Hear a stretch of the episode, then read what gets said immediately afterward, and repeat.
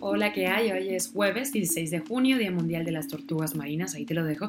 Y esas son las cinco noticias que te traemos y una más que te contamos aquí, en Cuba Diario. Esto es Cuba a Diario, el podcast de Diario de Cuba con las últimas noticias para los que se van conectando. Continúan los apagones en Cuba y eso desata las protestas en Manzanillo y el malestar general en todo el país. El gobierno cubano le va a quedar mal a China porque reconoce que no puede cumplir sus exportaciones de azúcar planificadas. La embajadora de Cuba en Estados Unidos visita de forma muy secreta Miami. Te contamos los detalles. Y la madre de una camarera víctima de la explosión del Saratoga se planta delante del carro de un dirigente del gobierno exigiendo explicaciones. El pagador de promesas en Cuba destinará parte de las donaciones que recibió el pueblo cubano a ayudar a niños con cáncer. Esto es Cuba a Diario, el podcast noticioso de Diario de Cuba.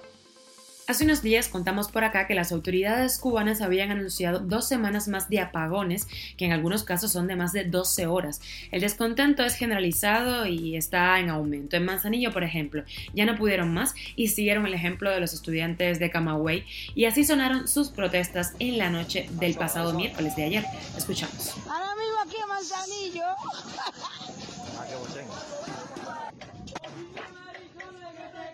Vaya Mario Pentón, ahí tiene, aquí en Manzanillo, en la ciudad de Manzanillo, se están tirando para la calle más de 12 horas sin corriente. Vaya, ahí tiene. Según le informaron vecinos del barrio al periodista Mario Pentón, media hora después de iniciadas esas protestas que acabamos de escuchar, les pusieron la luz, como también pasó en Camagüey. Allí nos quedamos porque en los largos apagones están provocando también interrupciones en los servicios de telefonía móvil y fija. Así lo explicaron en el periódico local Adelante, eh, diciendo que cuando los apagones son mayores de cuatro horas, se acaba la energía de las radiobases que sostienen la telefonía. Y viajamos a Santi Espíritus porque ahí se han perdido miles de litros de leche en el combinado lácteo y las panaderías no abrieron este miércoles por la falta de electricidad, lo señaló el periodista independiente Adriano Castañeda quien también comentó que el Hospital Previsional Clínico Quirúrgico Camilo Cienfuegos está en una situación bien difícil por los apagones y la falta de agua. Ramón Zamora, quien reside en la ciudad de Holguín, dijo a Radio Martí que el malestar es enorme. Daniel Alfaro vive en San Antonio de los Baños y contó a Radio Televisión Martí que en cuanto empezaron los apagones ayer en la noche cerca de su casa, lanzaron piedras a una tienda en MLC. Mientras tanto, en la capital pinareña están ocurriendo toques de cazuelas durante los apagones, según informó el activista José Rolando Cázares. Estaremos muy pendientes de lo que sucede en la isla con todo ese tema de los apagones. Y uno de azúcar, pero de azúcar amarga, porque el Grupo Estatal Azucarero Cubano ASCUBA anunció el miércoles ayer que no van a poder cumplir con sus compromisos internacionales tras producirse una de las peores zafras de la historia de Cuba, lo que afectará principalmente a China, destino preferencial de este producto. Así lo reportó la agencia de noticias española EFE. El director de comunicaciones de la empresa, Dionis Pérez, explicó en rueda de prensa que a pesar del revés está garantizada la entrega de azúcar a todos los cubanos, que consiste en más o menos 2 kilogramos y medio mensuales por persona a través de la libreta de racionamiento, algo que según un artículo publicado en Diario de Cuba por Roberto Álvarez Quiñones es imposible debido a la bajísima producción local. Pérez admitió en la conferencia de prensa que dio que el sector está en crisis y mencionó entre las causas el bajo rendimiento, la falta de combustible y fertilizantes, el mal estado de los centros azucareros donde se procesa el material eh, y las maquinarias también, así como el atraso en la arrancada de la zafra y las lluvias, estaba también en esa lista. Al cierre de la campaña 2021-2022, la isla produjo menos azúcar, ojo, que la que se obtenía durante la Guerra de los 10 años iniciada en el año 1868. El resultado fue de 473 mil toneladas de azúcar, cuando en esa década del siglo XIX los ingenieros producían entre 700 mil y 500 mil toneladas de azúcar anuales. Esto, según el historiador Julio Le Riveren en su obra Historia Económica de Cuba. Cuba a diario. La embajadora del régimen cubano en Washington visitó por primera vez Miami, fue a finales del mes pasado, el mes de mayo, desde que fue nombrada embajadora en el año 2020. Lianis Torres Rivera y la cónsul Nora Albertis Monterrey visitaron la ciudad en donde muchos cubanos no están de acuerdo con el sistema en Cuba para reunirse con empresarios y figuras relacionadas con los viajes y envíos a Cuba.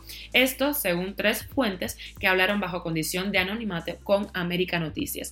Según estas fuentes, la embajadora aseguró a las compañías con las que se reunió en Miami que el régimen está muy interesado en agilizar los trámites para la obtención de pasaportes cubanos, un negocio muy lucrativo para el gobierno cubano que le cobra a sus ciudadanos en Estados Unidos casi 500 dólares por un documento de viaje que solo sirve para dos años.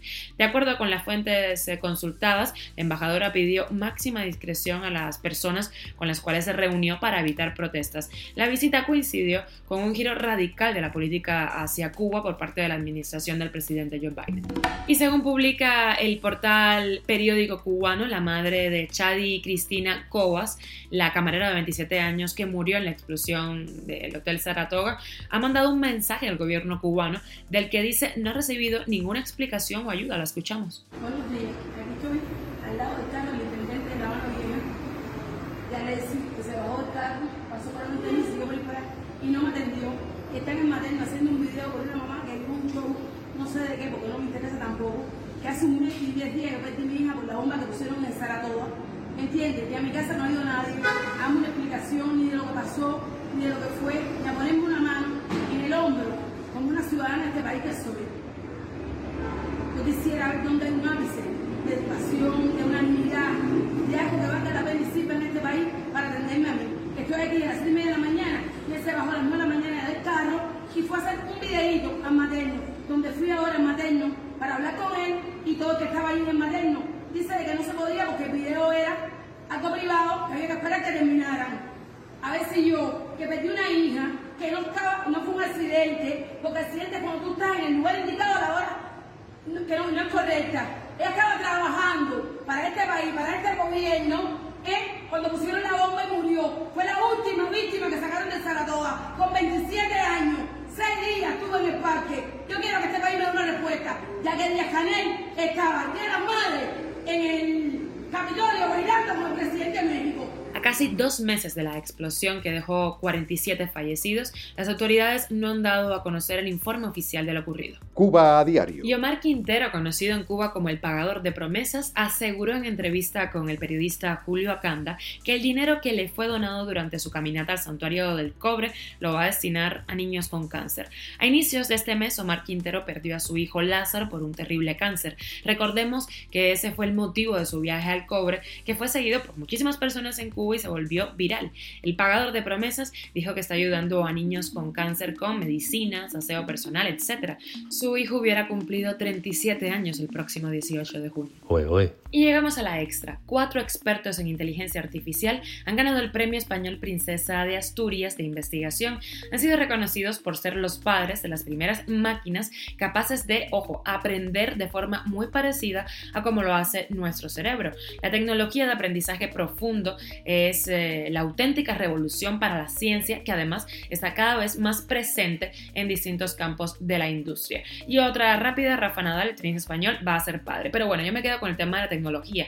A mí esto del tema máquinas que se van pareciendo a humanos me da muchísima curiosidad. Si para ti también es así, déjanos un comentario en redes sociales. ¿Nos podrán reemplazar algún día? Esto es Cuba a Diario, el podcast noticioso de Diario de Cuba, dirigido por Wendy Lascano y producido por Raiza Fernández. Gracias por hacerme parte de tu rutina. Recuerda que estoy contigo de lunes a viernes a las seis y media de la mañana, dos y media del mediodía por acá por Europa. Nos puedes encontrar en Telegram, Spotify, Google Podcast y Apple Podcast, también en SoundCloud y síguenos en nuestras redes sociales. Yo soy Wendy Lascano, como siempre te mando un beso enorme y que tengas un gran jueves.